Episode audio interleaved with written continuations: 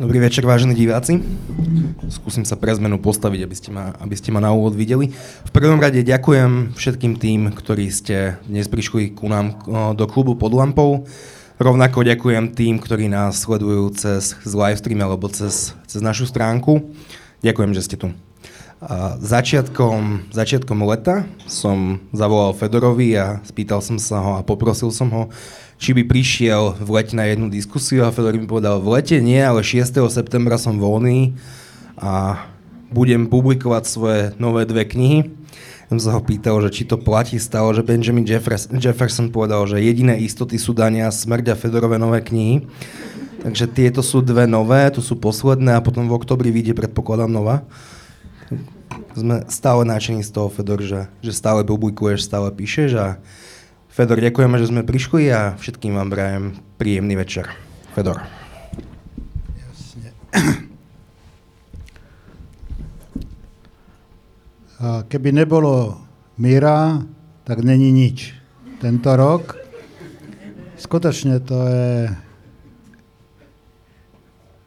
neuveriteľné, ako ma nachytal. A Miro je tu dneska so svojou partiou, strašnými sympatiákmi, ľudská je kde?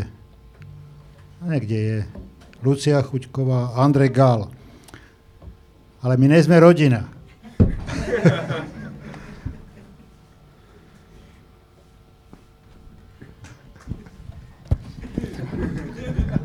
Andrej, Za- Andrej Zahraneska skladbu Smutočný pochod pre potreby zániku demokracie, ktorá mala odnie- odznieť 20. marca v Prahe s Pražskou komornou filharmoniou a spevákom mal byť Fedor.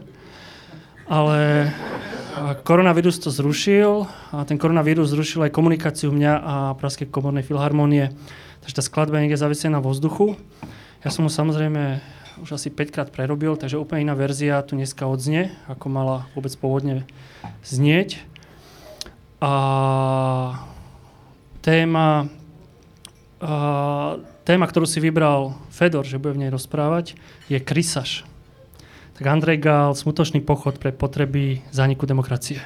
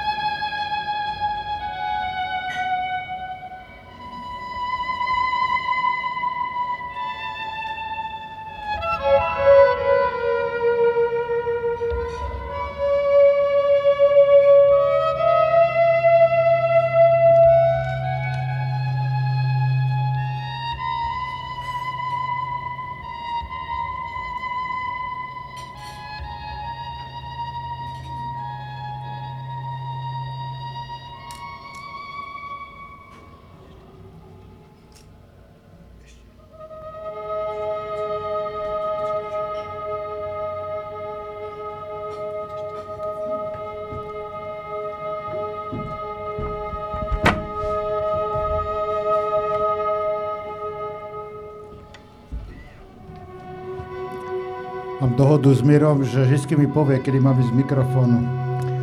A keď mi Miro povedal tému skladby, ktorú dával dohromady pre Českú filharmóniu, tak mňa hneď napadla povesť z 13. storočia o Krysárovi. To je silná metafora. Máme ich okolo seba, koľko chcete. Iba na Slovensku sme zažili Mečiara, Fica a mňa aj Matovič prípada ako krysár pre obyčajných ľudí. A žijem v Čechách a tam máme Zemana, Babiša.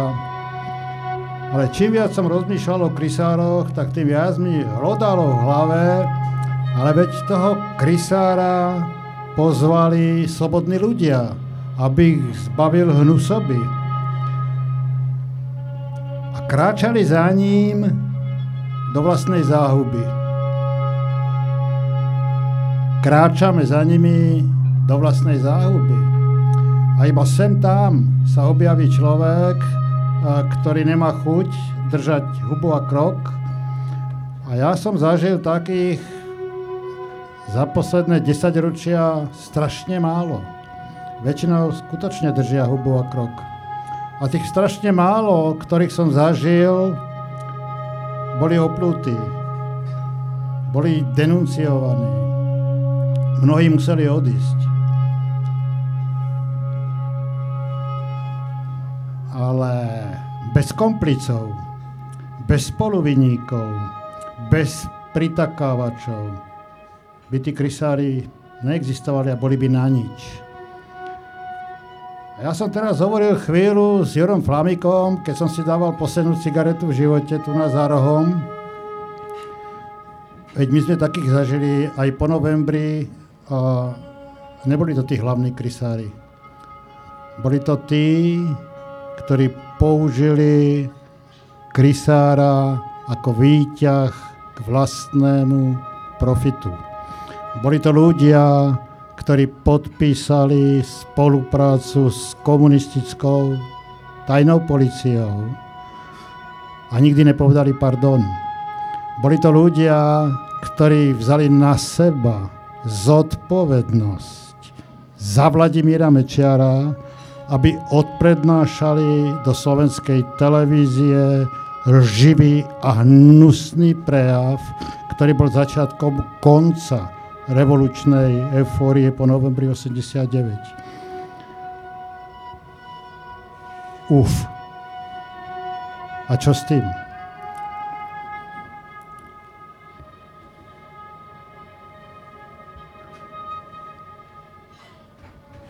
To si musím premyslieť, že čo s tým. Môžem hodiť, nebo mám to postávať?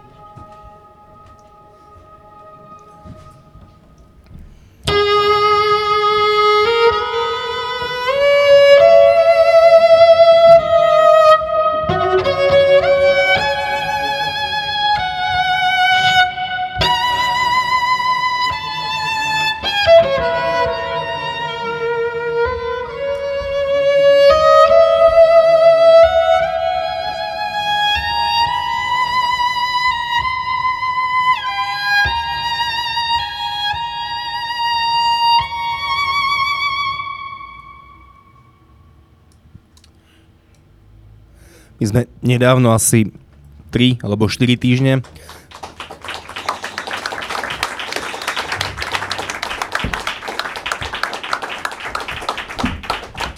Pred tromi alebo štyroma týždňami sme my ako časopis uverejnili takú titulku, ktorá trochu korešponduje s tým, čo si hovoril. Na tej titulke boli že 4 alebo 5 bývalých premiérov Slovenskej republiky. Bol to Vladimír Mečiar, Robert Fico, Peter Pellegrini, Mikuláš Zurinda a teraz Igor Matovič. A tí ľudia majú asi niečo spoločné. A teda odpoveď na tú tvoju otázku je aká. Čo s tým a čo s nimi?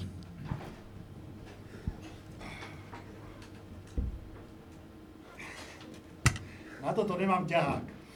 Uh, mikrofón.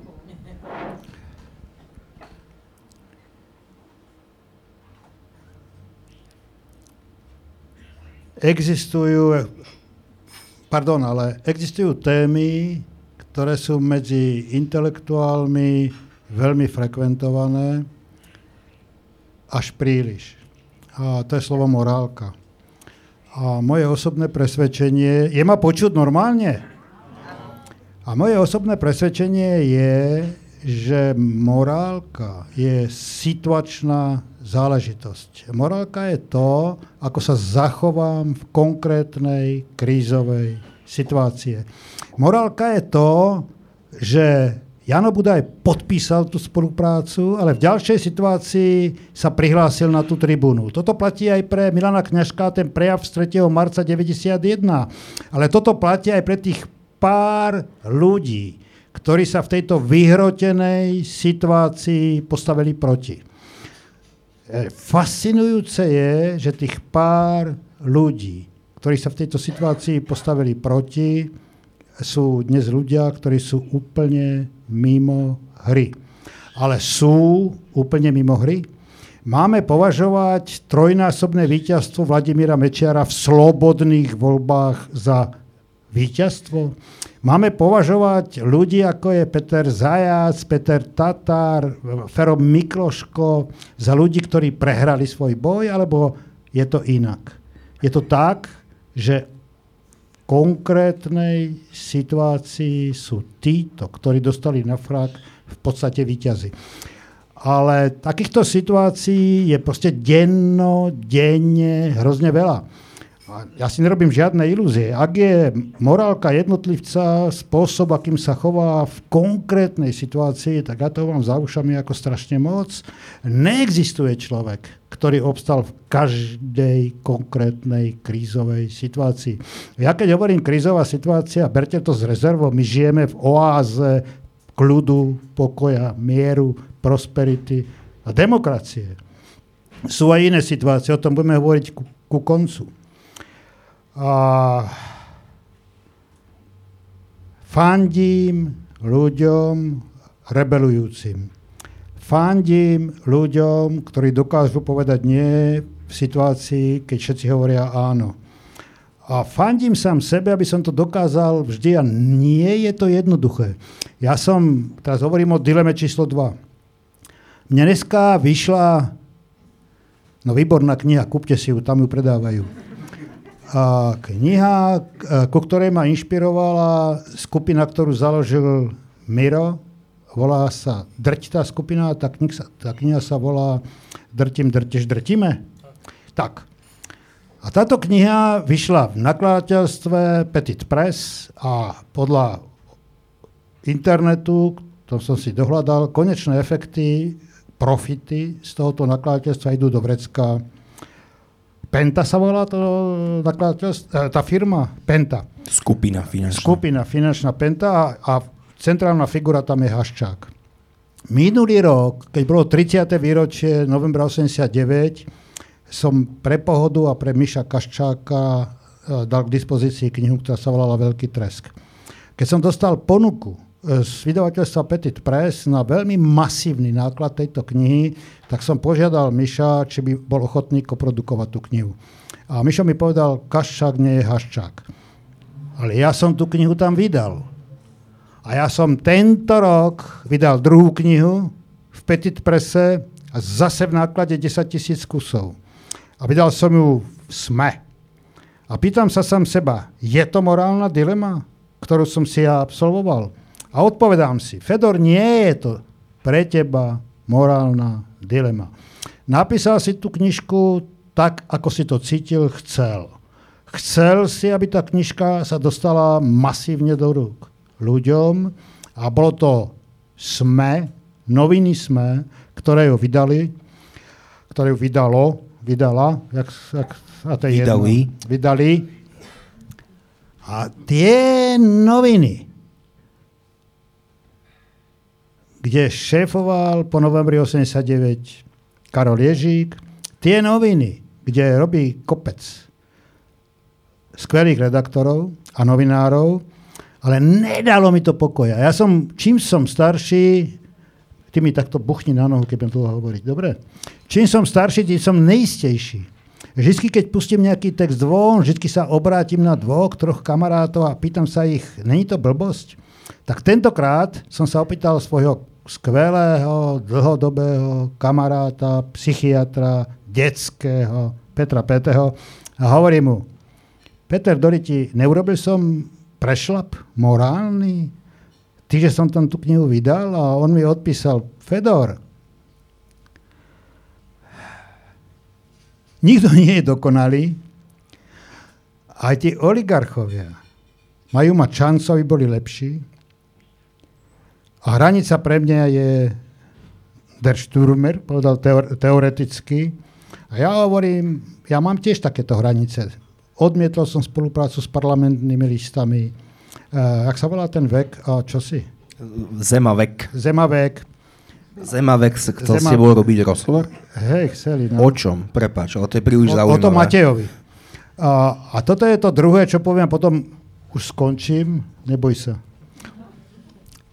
15 rokov.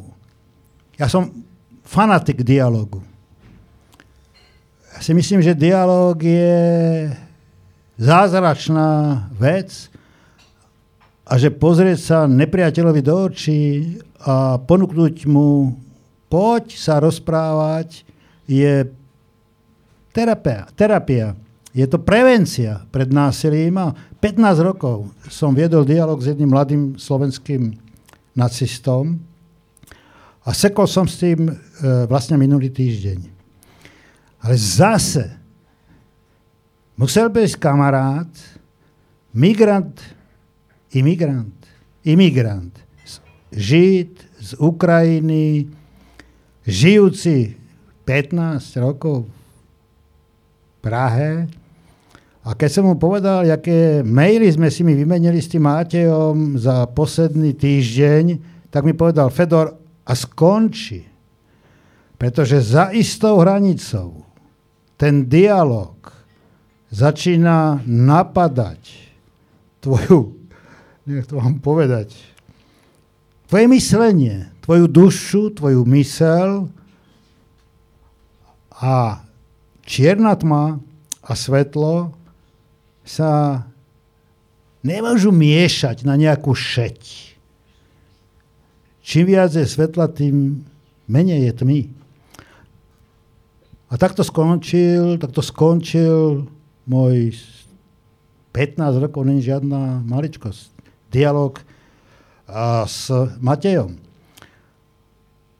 A ako je to teda s tými hranicami?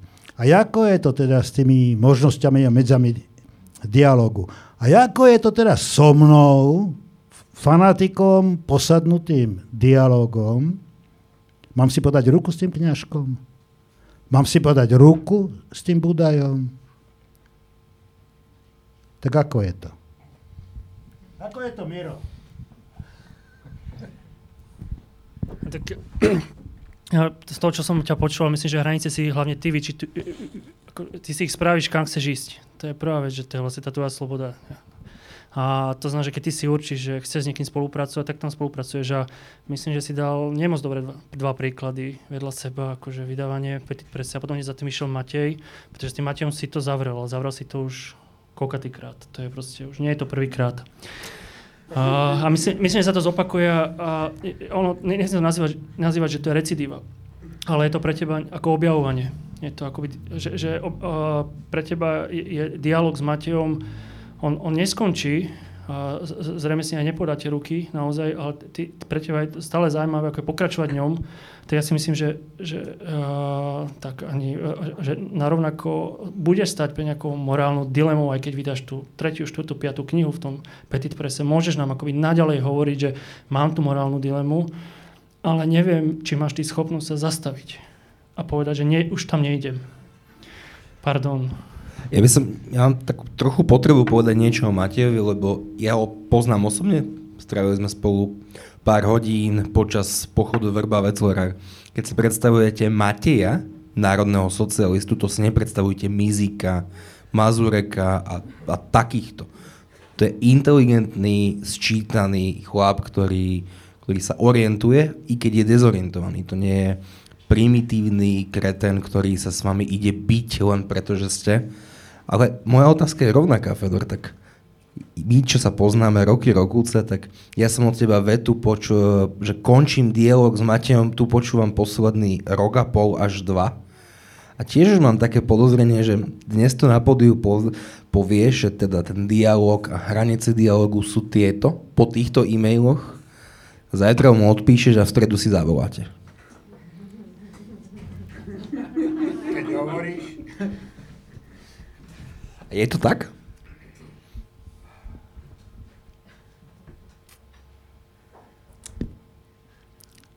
A čo ja viem? Som povedal, že uh, tie morálne dilemy sú situačná záležitosť. Aj viem si predstaviť, že mi zazvoní u baráku na Žižkové máte a povie mi pod na. To si viem predstaviť. Neviem si predstaviť, že mu tým domovým telefónom poviem chodoriti. Hej? To si neviem predstaviť. Takže je to dialog bez konca. A... Už teraz, teraz priznáva, že ten dialog a... za istých okolností nie tak ťažkých bude pokračovať.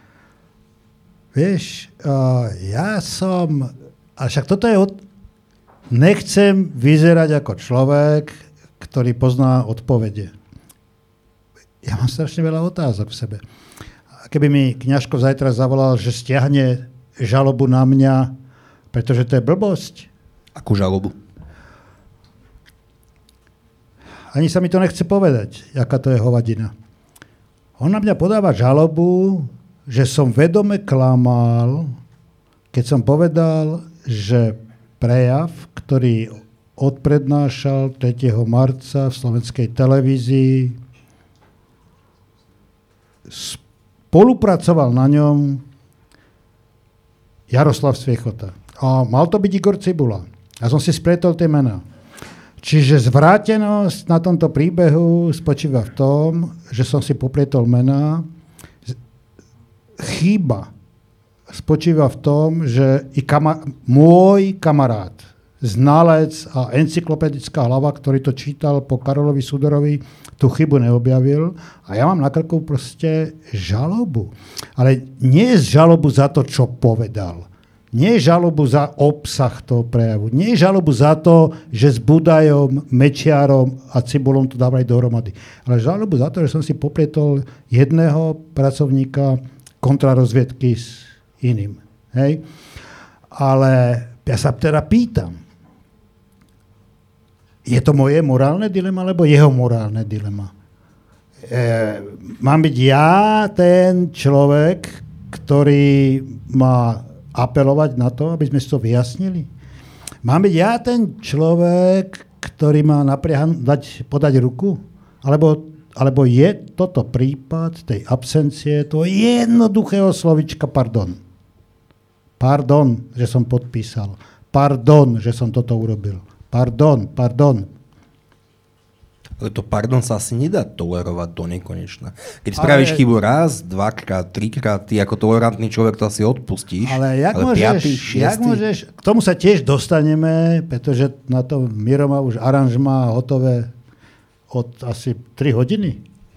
Dve? Dve. K tomu sa tiež dostane. Tak keď ťa zavrú na 25 rokov do väzenia, alebo do gulagu, alebo keď ťa zastrelia na pochode smrti a ty si jeho syn, to bol tvoj otec, no tak čo znamená, keď vrah povie pardon? Čo znamená, keď zločinec povie pardon? Ale existujú precedenci, existujú príbehy a sú veľmi ojedinelé, že aj v tejto situácii dokáže tá obeď podať ruku. Že aj v tejto situácii dokáže prísť tá stará žena, ktorá prežila Auschwitz, na súde za tým vrahom a podať mu ruku. Hej, ale to sú extrémne situácie. My žijeme úplne, úplne, úplne v inom svete. Alebo čo si sa to pýtal vlastne? Dobre si odpovedal. Aj, ďakujem. Ty často sám seba prezentuje, že ja sa tak asi aj mnohí v tejto miestnosti cítime, že sa ideálne cítime ako menšina, ideálne menšina v menšine Jediný problém je, že tá menšina menšiny z pravidla vyhra raz za čas. A ako si spomínal, tie mená, ako je Peter Zajac, Ferko Mikoško a tí a ďalší, nezvyknú uspieť v tej, v tej priamej demokratickej súťaži. Tam väčšinou dostávajú na fraga majú 0,2, 0,5 v silnejších voľbách. Nedeprimujete to? Vyzerám ako deprimovaný? Nie. no tak, ak obstojíš v týchto skúškach, tak je to OK. A proste dozrievaš, dozrievaš, zreješ, si silnejší. A pre mňa není víťazstvo to, že sa stanem členom vlády, alebo súčasťou parlamentu, alebo nejakým papalášom, ale uh, že som zachoval nejakú svoju osobnú lajnu, ktorú som si niekedy vytýčil. Ja si nemyslím, že ľudia, ktorí si serú na hlavu uh, príliš často, že sú šťastní ľudia. Chceš niečo povedať? Nie? A nejaká hudba nebude, lebo čo to? Ja som sa chcel vrátiť späť tej knižke. Federu nazval Drtím, drtíš, drtíme. A vlastne vyšla v Petit Prese a bola inšpirovaná kapelou Drť, aspoň ten názov. A kapela Drc uh, spracovala výroky Alojza Lorenca. A tu sa vlastne vraciame späť a mohli sme viac prehlbiť tú tému, prečo Petit Press. A ty si mi to aj vysvetlil v telefóne a myslím, že by si to mal aj vysvetliť túto divákom, celkom pekný argument, ktorý si mi povedal. Mohol by si mi ho pripomenúť? No, že kapela Trť, ktorú sa inšpiruje, že vydáš v Petit Prese dáš podľa toho názvy a použiješ aj texty, a, tak zároveň spracováva a, výroky bezpečnostného technika, alebo človeka, čo zabezpečuje bezpečnosť, bezpečnostný chod Penty, tak a, tam vzniká vlastne tá otázka, že či to je vlastne, akože jeden, či, či toto je vlastne ten zmysel pre humor, ktorý do toho integrujeme, alebo práve to je tá morálna dilema, ktorá vlastne vzniká okolo toho. Ale ja som mal inú morálnu dilemu. Ja nemám morálnu dilemu, pokiaľ ide o Alojza Lorenca. Je to proste človek, ktorý šéfoval pred novembrom 89 komunistickej tajnej policii. Ja som mal morálnu dilemu, keď ma vyzval autor toho veľkého rozhovoru, makro interview, ktorý vyšiel česky aj slovenský a česky v rozšírenom vydaní, či napíšem k tejto knižke doslov. A to aj niekoľko mojich kamarádov mi čukalo si na čelo, že či som padol na hlavu. A napísal som ho. A to už, ja som nevedel dialog s Lorencom. Ja som len cítil potrebu povedať to, čo tento profesionálny spravodajca komunistickej tajnej policie zamlčal v rozhovore s Lovašom, autorom tej knihy. On tam nemá jedinú vetu, kde by povedal, aká je jeho vina. On tam nemá jedinú stránku, kde by priznal tú krv, ktorú má táto inštitúcia na rukách. A, a, a, a kto iný by to mal povedať, ako keď má tú šancu spoluautor tej publikácie, alebo autor doslov tej publikácie, a to som tam povedal. Ale týmto si mi prihral na smeč, ale neviem, či ne, neupadne ľudská Andrej do nejakej depresie, že toľko hovoríme, oni málo hrajú. A vieš, čo my vieme o minulosti? Ako funguje naša pamäť? A ako my vlastne pripomíname príbehy ľudí, ktorí tom každodennom zápase dostali na frak, pre, prehrali, mnohí neprežili a my o nich nič nevieme. Veď ty si autor projektu, spoluautor, ľudská je hlavnejší autor ako ty. Ty si iba taký prištipok, ktorý sa volá Mapy svedomia. Je to tak? Je to tak. No, mám povedať o tých mapách svedomia, alebo alebo už ja, hrať. Ja, ja, trošku sa bojím, že Lu, Lucia a Andrej budú mať Jasne. pocit. Blbý pocit. Tak, uh, tak navrhujem, že prejdeme k ďalej hudbe a myslím, že ja nesplňam moc dobre moju úlohu, pretože ja som mal uvádzať uh, tie skladby aj s nejakým príbehom. Pretože uh, dneska večer uh, budete počuť uh, tri odlišné hudobné projekty a tri odlišné skladby. A momentálne sa blížime k projektu s názvom Bliky. A projekt s názvom Bliky sme začali robiť s Fedorom v apríli tohto roku, kedy som ho vyzval, aby sa začal nahrávať do telefónu. Počas toho, keď je na ulici, keď je doma, keď má jednoducho po- postrech, lebo keď si uvedomíte a čítate jeho knihy, on je veľmi silný v aforizmoch a keď poznáte alebo mailujete si s ním, on má veľmi silný prvý smeč, prvú odpoveď. A nezdá sa mi, že by ešte doteraz vznikol ne, ne, nejaký súvis záznamov, kedy on hovorí z fleku a rovno sa to aj zaznamená. A takto až do dnešného dňa vzniklo takmer 100 uh, jeho tzv. blikov, čo sú vlastne uh, jed, niekedy sú to tri slova, niekedy sú, tu, sú, tu, sú to tri, tri vety. A ja vám teraz predstavím uh, 5 blikov a po týchto 5 blikoch a môžeš, Fedor, pokračovať, nadviazať na nich. Môžem? Poď.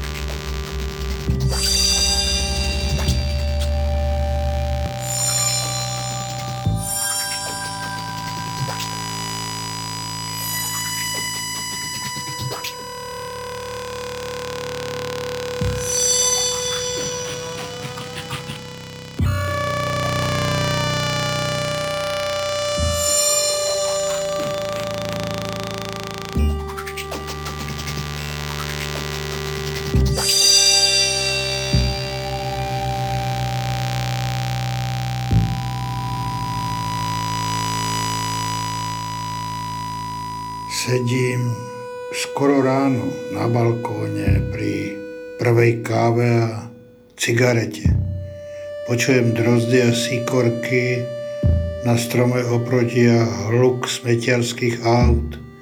Vidím prázdne ulice a cítim jar. Vonku zúri pandémia koronavírusu. Média nás vyzývajú k zodpovednosti. Nezhromažďujte sa. Nevychádzajte z domu, noste rúšky. Nedotýkajte sa jeden druhého. Držte medzi sebou odstupy minimálne 2 metre. Včera nám priniesol Robert nákup. Zazvonil, položil ku dverám a odstúpil na 3 metre najednou nikto nevolá a ven chodím jenom ze zdravotních důvodů, abych se nezbláznil. Ako senior vraj patrím do rizikovej skupiny. To je dobrá správa. Zlá by bola, keby tam patrili juniory. A ráno som si šel nakúpiť. Dochodcovia môžu od 7 do 9, tak som to chcel stihnúť. V jednom obchode som zabudol okuliare. V druhom obchode som zabudol poštu. Nahrávam tento blík cestou domov, keď ma zastavila na podceste prostata. A to sme sa so ženou včera pohádali na téma demencia Zvláštne je, že obidva si presne pamätáme 50 rokov nazad všetky priestupky jeden voči druhému.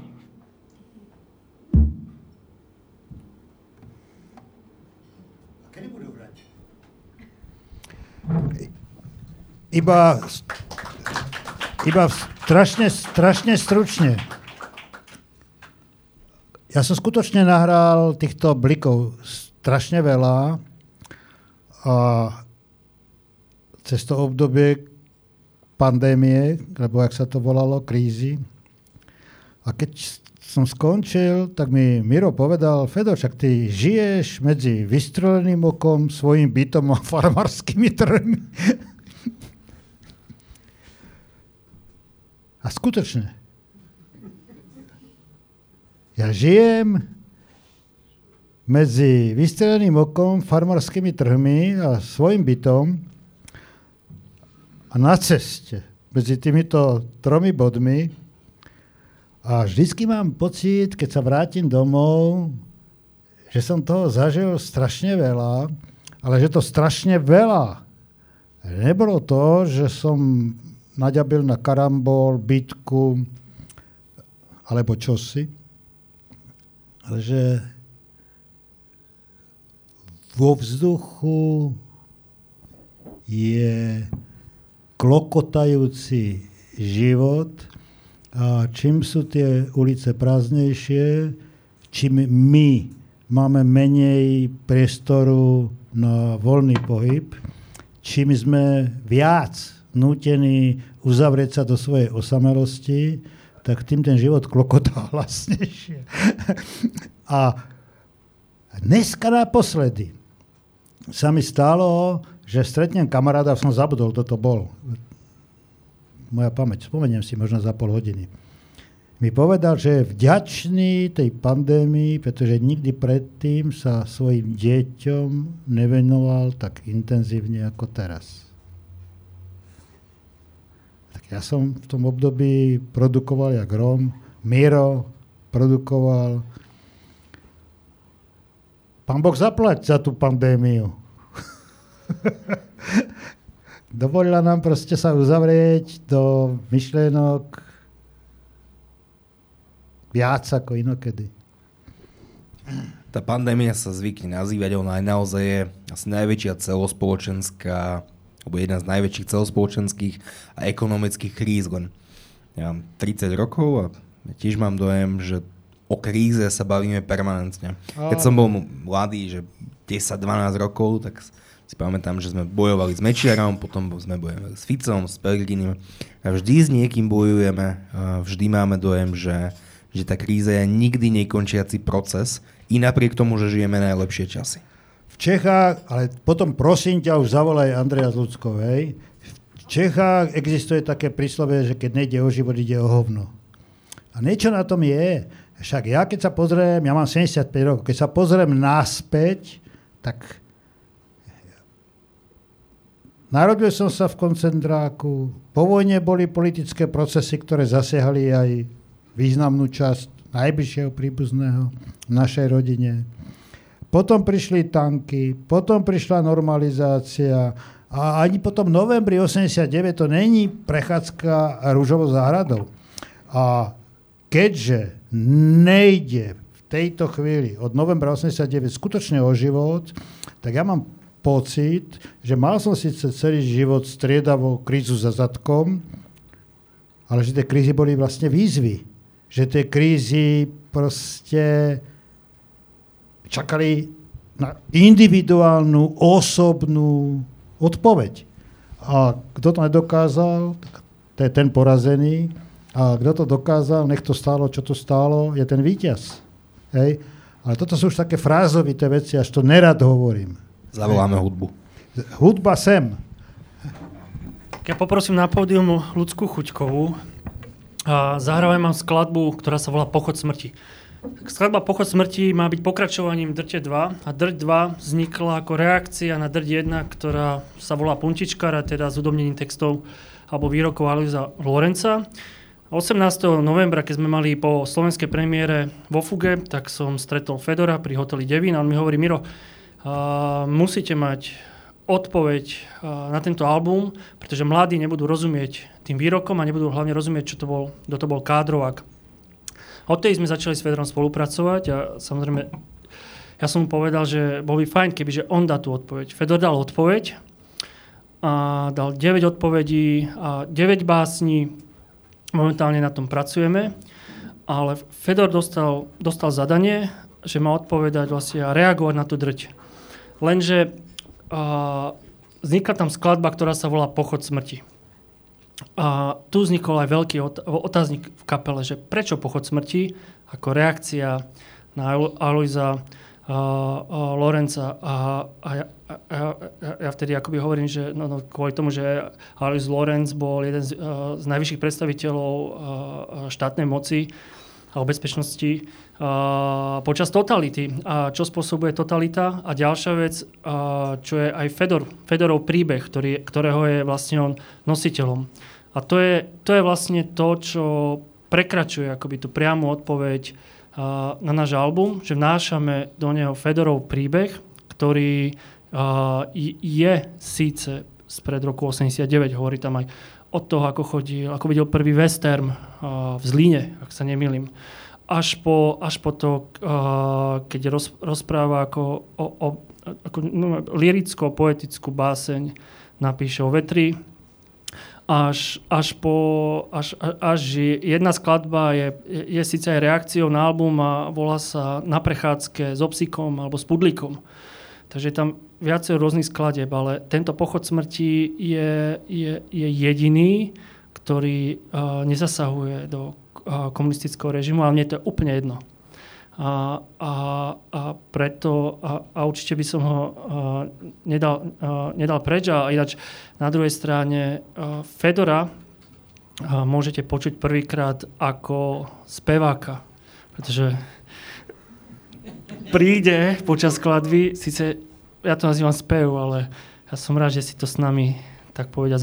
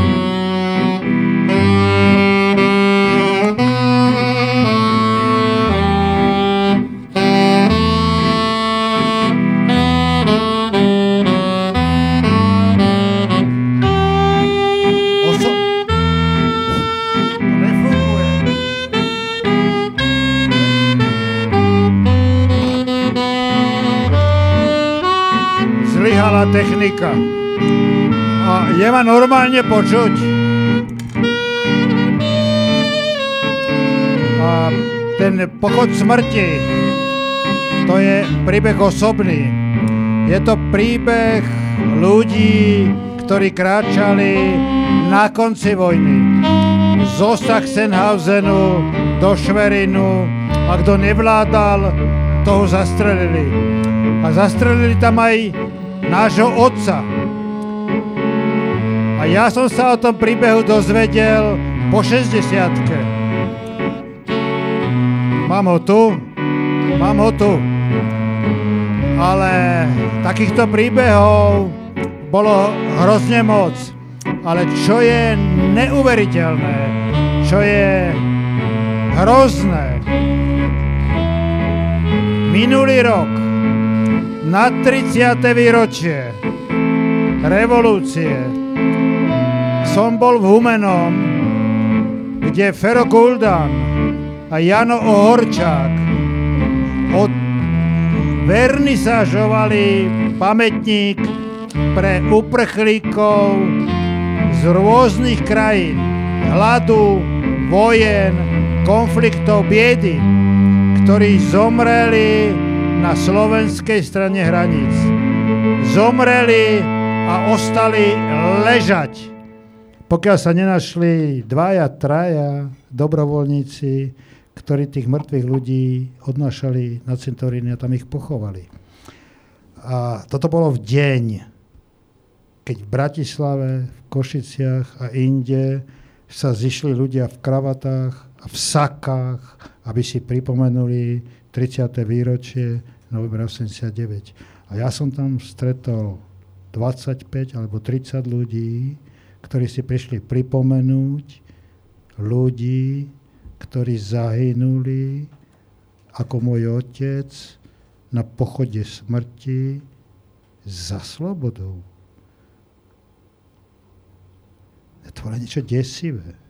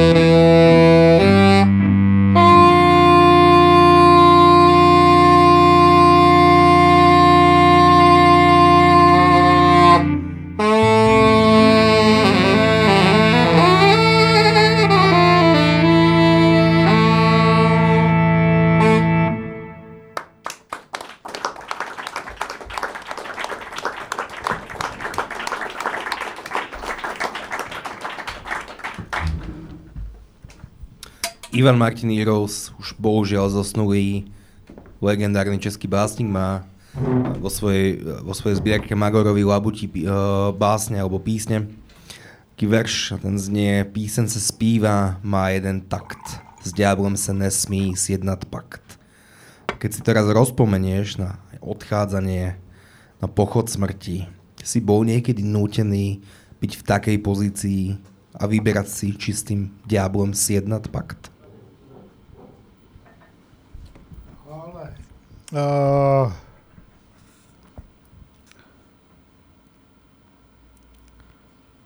nikdy v živote som nebol v situácii na hrane života a smrti. A považujem sa za šťastného človeka, pretože mám medzi kamarátmi ľudí, ktorí v tejto situácii boli.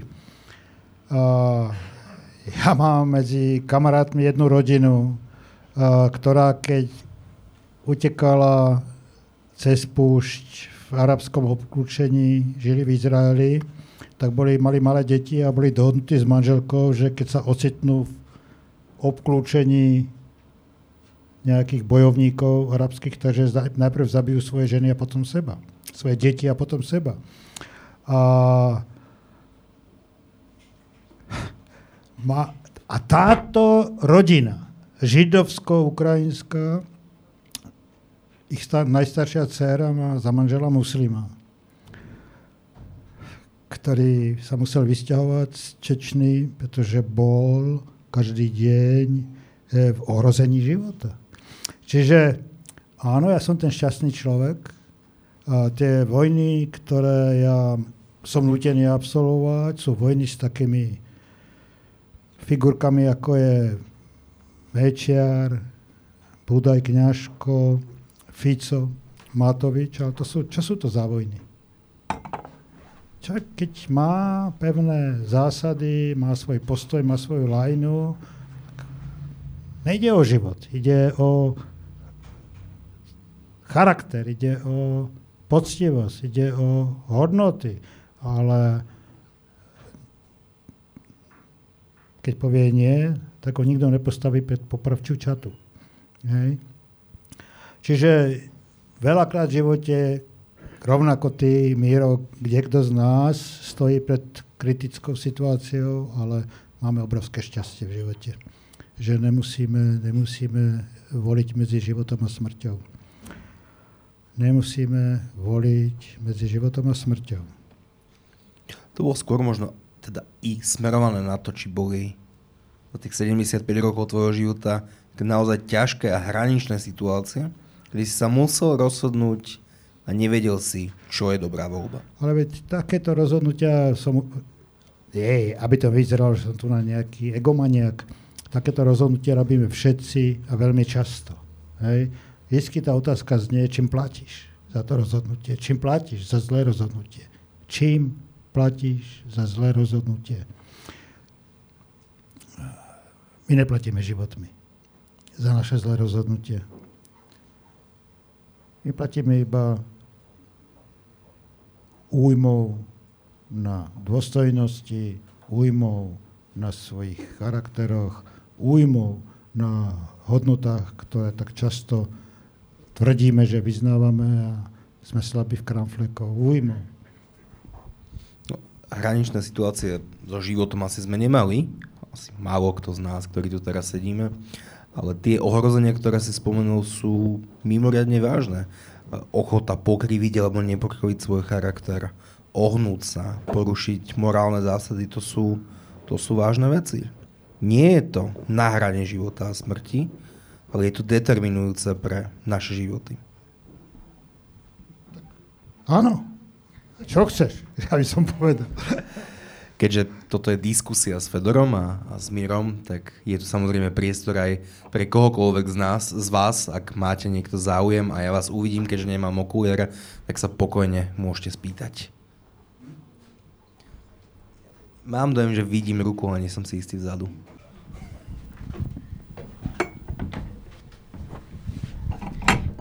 Pardon.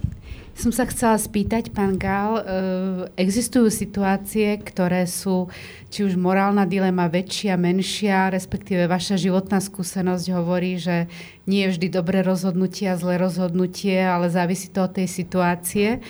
E, ja by som tak premostila na takú pozitívnu tému. E, ktorá situácia alebo ktoré rozhodnutie bolo také jednoznačne máte pocit, že šťastné. Môže to byť súkromné, môže to byť z verejného života, ktoré vás naplnilo šťastím a mali ste pocit, že tá dilema mm, bola vyriešená veľmi pozitívne. Že bolo to proste šťastný okamih, ktorý ste si užili.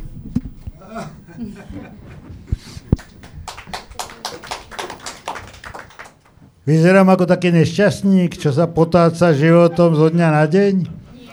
No tak ja strašne, ja, ja, ja, ja, mne, ja milujem uh, tibetský buddhizmus, ale neverím uh, tomu, čo hlása. že, že vymyslel náuku, ktorá vedie ako k e, trvalému šťastiu a odstraňuje z ľudského života trápenie. E, ja už som na, vo svojom veku, pokročilom, tak ja som si takmer istý, že šťastie je epizodická záležitosť, e, že šťastie je mávnutie motýlých krídiel v ľudskom živote, a nechcem ísť do podrobností, ale vedel by som vymenovať niekoľko okamihov, keď som mal uh, pocit šťastia, ale to, čo môže byť mimo privátny život, uh, asi dôležité, ale to nielen u mňa, aj u vás, je, že ten pocit šťastie, to je, ja neviem, ten pocit spokojnosti, zadosťučinenia, ten vlastne prichádza s istým časovým oneskorením. Istým časovým oneskorením. Vy urobíte to rozhodnutie, veríte tomu, že rozhodnutie bolo správne, dostanete po papuli raz, dvakrát, trikrát, padnete na kolena a až s dlhým časovým odstupom príde satisfakcia, príde vedomie, pocit, istota, že to bolo dobré rozhodnutie.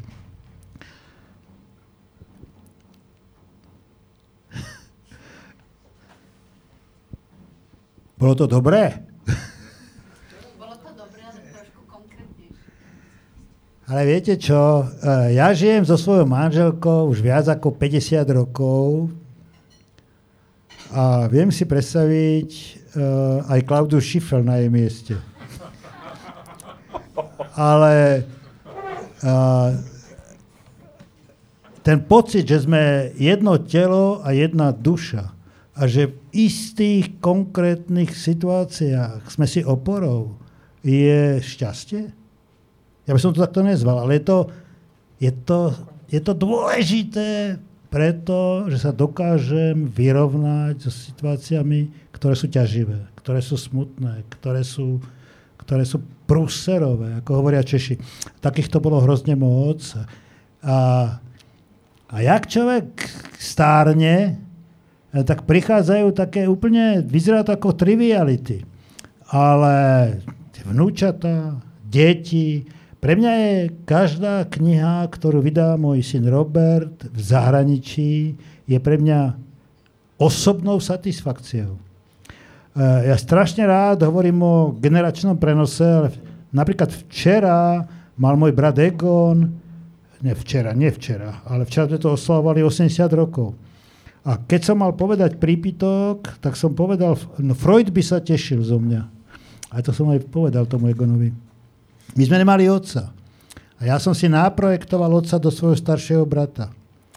Celé detstvo som sa snažil napodobovať ho vo všetkom, pretože bol môjim otcovským vzorom. A celú dospelosť som s ním súťažil. Dobieha, snažil som sa dobiehať a predbiehať. Ale v tom tejto konfrontácii, tej projekcie, napodobovania a zápasu s tým starším bratom som sa vyprofiloval do Fedora Gála. A toto je, toto je proste ten zázrak pozitívnych emócií, že ten môj brat je dobrý človek. Dobrý človek šíri okolo seba dobré emócie Vďaka dobrým emóciám je ten svet lepší, lepší. Ja o ňom netvrdím, že to je prier šťastia, ktorú nám tí dobrí ľudia dávajú. Hej, ale toto je strašne, toto je korenie toho všetkého, čo nás drží nad vodou. Ten môj kámoš, ten psychiatr Peter Péte, ten má takú zvláštnu, to má od Vinikota, či ak sa volal ten jeho učiteľ, on hovoril, úplne stačí, keď budeme celkom dobrí ľudia. Úplne stačí, keď budeme celkom dobrí rodičia. Úplne stačí, keď budeme celkom morálni ľudia, pretože to stačí. Pre, Chceš povedať už keď sám? Nie, lenže to nie je zase tak málo to, čo hovoríš, veď toto dokázať pre takým ja človekom, ktorý to dokáže, je klobúk dole. A, a to, to, to dokáže tri štvrte tohoto sálu. A teraz som asi urazil štvrtinu. Možno dokáže celý sál. Tak my sa vieme nájsť.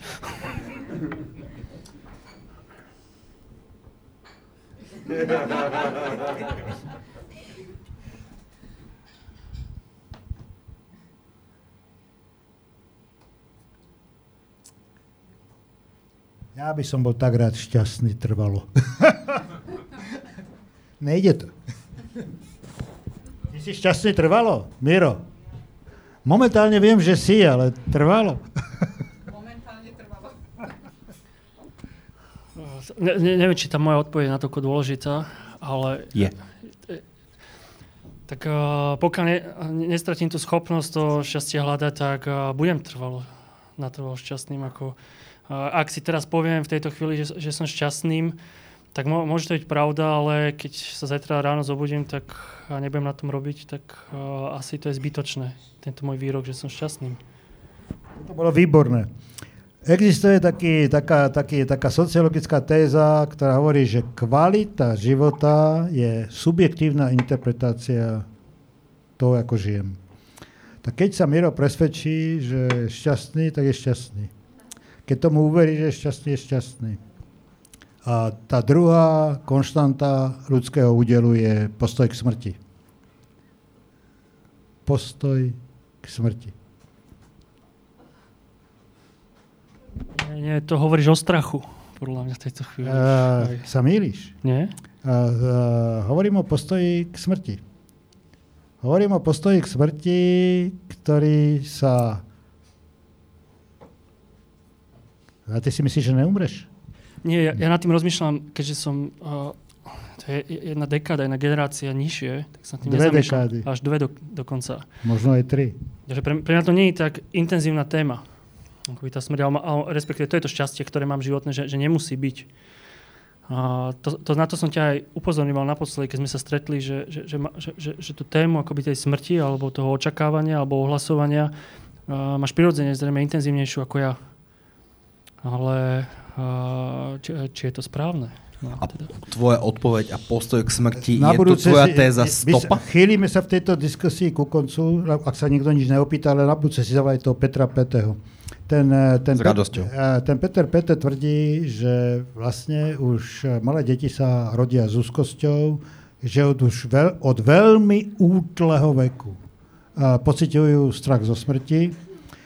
Malé deti a že vlastne naše postoje k smrti formujú naš, e, našu ilúziu o veľkom zachráncovi, formujú našu spiritualitu, formujú naše úniky, vytesnenia, e,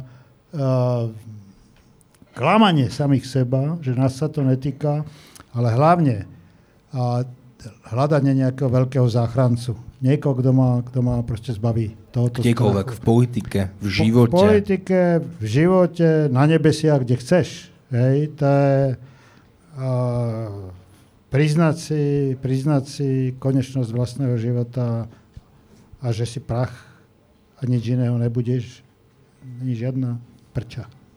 Prach si na prach sa obrátiš. Ďalšia otázka.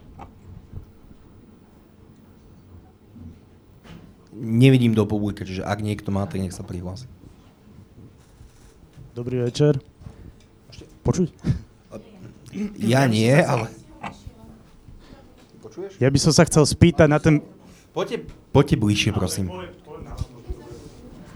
by som nadviazal na ten medzigeneračný prenos, že kde vidíte Fedo dnes uh, tých pokračovateľov uh, Petra Zajaca, Fedora Gala, Petra Tatára, kde sú tie situácie? Jasne, tomu otázka znie, kto poniesie štafetu. Áno. Áno? Ja keď som prvýkrát uh, povedal v kruhu svojich najbližších kamarátov, že sme na odchode a že naša misia by mala pokračovať tým, že odovzdáme štafetu, uh, tak Peter Zajas ako sa bol dosť proti tomu. Hej. Uh, tak v jednej veci má úplnú pravdu. A čo to je generácia? Hej, to je proste, moja, moja generácia je aj Moritz, aj Mečiar, aj kde Slota, ešte ďalší. Tiež generácia, tiež ako, že máme odovzdať štafetu. A kdo, komu odovzdá on a komu ja. Ale a, druhá a podstatná vec je, že mám pocit, že ja odovzdávam štafetu Mirovi Totovi. Mám pocit, že odovzdávam štafetu Šimonovi. Mám pocit, že tí ľudia, ktorí sú naštartovaní a majú ruku natiahnutú k tej, jak sa volá ten kolík štafetový ku mne, že sú, pripra- že sú, no, že sú pripravení ho prevziať. Tento pocit mám, týchto ľudí vidím, poznám, komunikujem s nimi a ten, ten, ten generačný problém spočíva v tom, že keď sa ma niekto opýta, čo som mal včera na večeru, neviem. Keď, sa ma, keď, keď stretnem na ulici človeka, ktorý povie ahoj Fedor, jak sa máš, tak netuším, ako, odkiaľ sa poznáme. To nie je zase generačný problém. tak, no nie, tak je to... Tak moja generácia už tu pamäť nemá bohu ako vycibrenú a ani nedobehnem na električku alebo autobus, ako by som chcel. Čiže taký ten prirodzený úbytok intelektuálnych a fyzických síl je fakt a tá potreba, aby tá, ten kolík štafetový bol odovzdaný do správnych rúk, ako to není žiadna maličkosť, ale ja nemám pre mňa, a tým končím, ja už nechcem, skončíme všetci, dáme si dva reci vína. Deci. A, ešte nie. Pre mňa je, pre mňa, keby som mal povedať, čo boli pre mňa absolútne kľúčové spoločenské, makrospoločenské udalosti posledného času a mali optimistický nádych, tak pre mňa to bolo hnutie Zaslušné Slovensko na Slovensku. A pre mňa to bola voľba Zuzany Čaputovej do prezidentského úradu. A pre mňa to bolo milión chvíľok pre demokraciu v Čechách. A, a pre mňa to napríklad v posledných dňoch bola tá demonstrácia, ktorá prebehla na Staromestskom námestí pre, pre Bielorusko. A ja som bytostný nepriateľ davových emócií a davov, ale u týchto konkrétnych akcií som nikdy nemal pocit davovej emócie a davu. Veď to boli jednotliví ľudia s úsmevmi na tvári, vyžarujúci pozitívne emócie. Keď v Prahe, keď v Prahe poviete Rus, alebo sa ozvete po rusky, tak jeden proste z balík šéfda uteká, pretože má pocit, že proti nemu stojí ruský mafián a druhý proste sa chová arogantne a ignorantsky. Ale na tom námestí staromestskom proste tam stali Rusi, Bielorusi. Bolo ich viac ako Čechov a Slovákov. A človek si uvedomí do prčíc, že to funguje. Že, že toto je šanca. Ale tá šanca sa zrodila z obrovskej krízy. A netuším, jak to dopadne v tom Bielorusku. To, že máme krízu za zadkom, je teda dobré? Jednoslovne. Kríz, a tým končím, pre dnešok už bude hovoriť iba Miro a, a jeho nástroje. hudba. Kríza za zadkom je úplne normálna vec. Človek, spoločnosť, ktorá nepozná konflikty, je mŕtva spoločnosť. Tam jediné, čo je strašne dôležité, je tá demarkačná línia, za ktorou tečie krv a začína násilie. Tak rozprávajte tieto teórie niekomu, kto bol 17 rokov nevine v base. A sú medzi nami. Nitrania. Rozprávajte toto niekomu, kto dostal na držku, prosím, Hedviga Malinova. Rozprávajte to niekomu, proste, kto v tej romskej osade, hej, deti, ženy. Hej, takže tam už, tam už začínate pôsobiť ako taký pozer a frázista. Pretože oni si okusili to násilie. Oni si okusili tú kritickú hranicu. Ale zase tu je Roman Kvasnica. Zase tu je kopec ľudí, ktorí sa dokážu za nich postaviť. A zase sú v menšine. Jednotliví, jednotliví, jednotliví ľudia tohoto typu sú sol a korenie. Dúfam, že sol aj korenie bol tento večer.